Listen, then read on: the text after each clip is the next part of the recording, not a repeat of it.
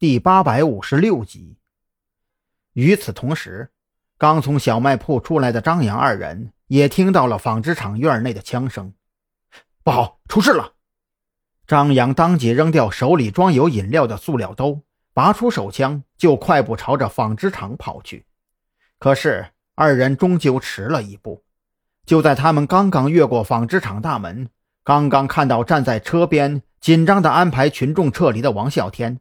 那辆银白色的哈弗 H 六忽然冒起火光，随着震耳欲聋的爆炸声，车体碎片四下横飞，一扇车门碎片更是狠狠地撞在王啸天的后背上。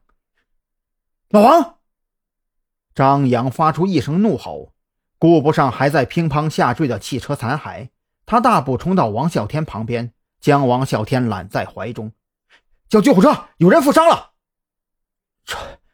除了我，其他其他人怎么怎么样？王啸天虚弱的连话都说不清楚了，但他的目光却出奇的炙热。在这一刻，他的脸上哪里还有半分往日的猥琐？别说话，老王，你别说话了。蓝雨桐手忙脚乱的用各种能想到的东西来压住王啸天的后背、小腹，甚至。是脖子上被汽车碎片划开的伤口，可是那伤口就像是开了闸一样，鲜血喷涌，又岂是几件衣物就能止得住的？别，别，别费劲了。王啸天努力的将自己脑袋抬起一些，从喉咙里咳出一口鲜血之后，声音清晰了起来：“他娘的，一辈子。”一辈子没算准过，临了了，赢赢在自己身上了。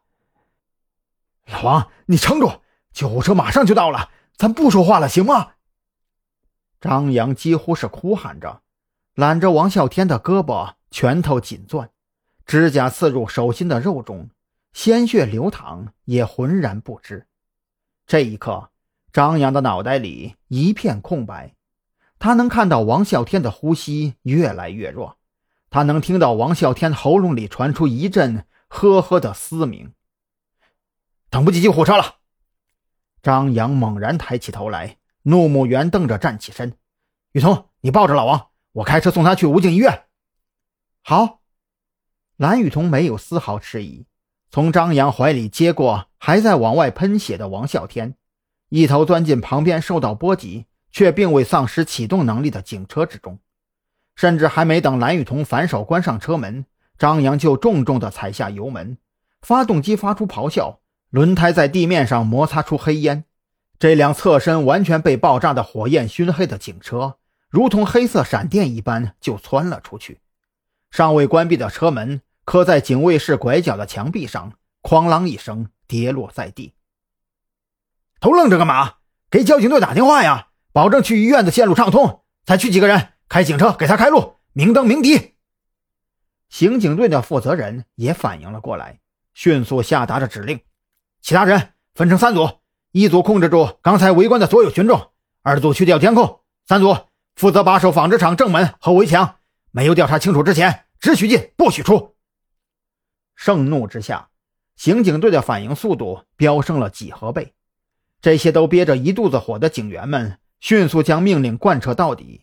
也正因为如此，二组刚赶到监控室，就遇到了准备破坏监控储存硬盘的女工。人赃俱获之下，她也没有抵赖，一五一十的承认了自己的所有罪行。只可惜，凶手虽然被抓获了，却无法挽回王啸天的生命。这个被特招进特侦局的老神棍，仿佛在跟命运抗争一般，用自己的生命。坐实了最后一卦。